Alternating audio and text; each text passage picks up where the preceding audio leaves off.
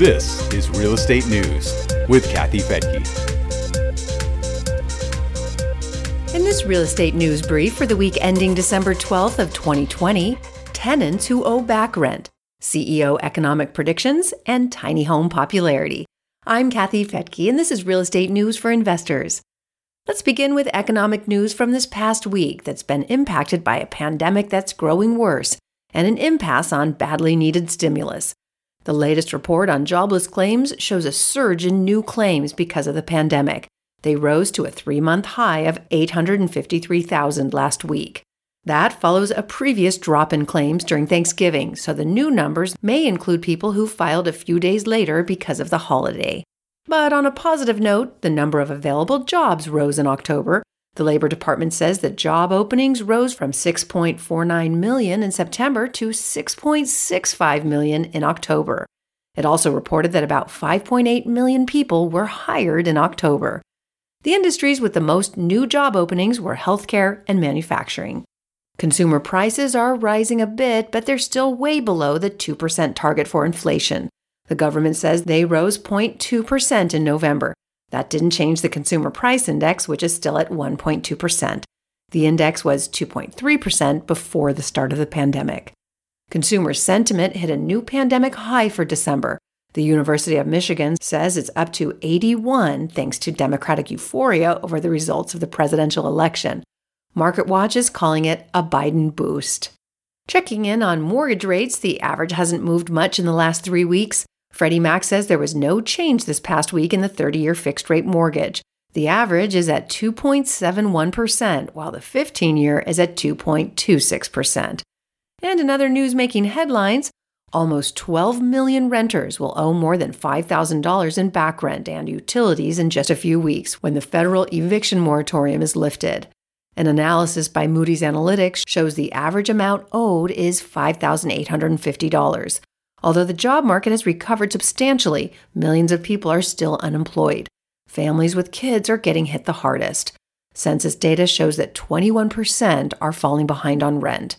Without some form of relief, they could face eviction when the moratorium is over. Economists that include the head of the Federal Reserve, Jerome Powell, say that Congress needs to pass a new stimulus package, but talks remain deadlocked over a few partisan issues. Meantime, the vaccine rollout begins, but it could be several months before enough people are vaccinated to control the pandemic and get people back to work. Many of the nation's CEOs believe the economy will return to pre pandemic levels sometime in the coming year.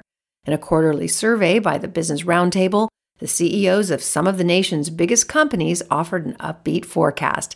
They're optimistic about sales growth and capital spending, and they plan to do some hiring and investing over the next six months. Economists at the National Association of Realtors say the economy has already regained about 12.3 million jobs, but another 9.3 million are needed to hit their goal.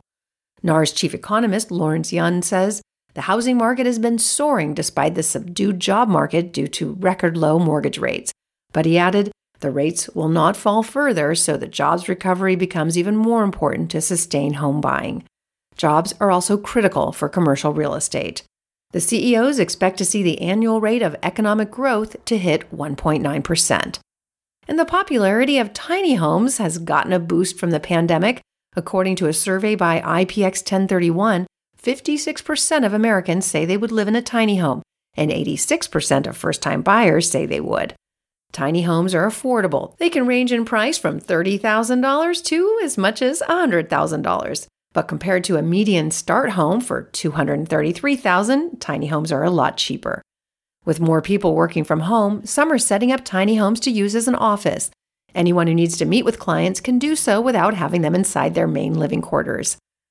The National Association of Realtors has launched a new nonprofit organization to represent property owners during policy decisions in Congress.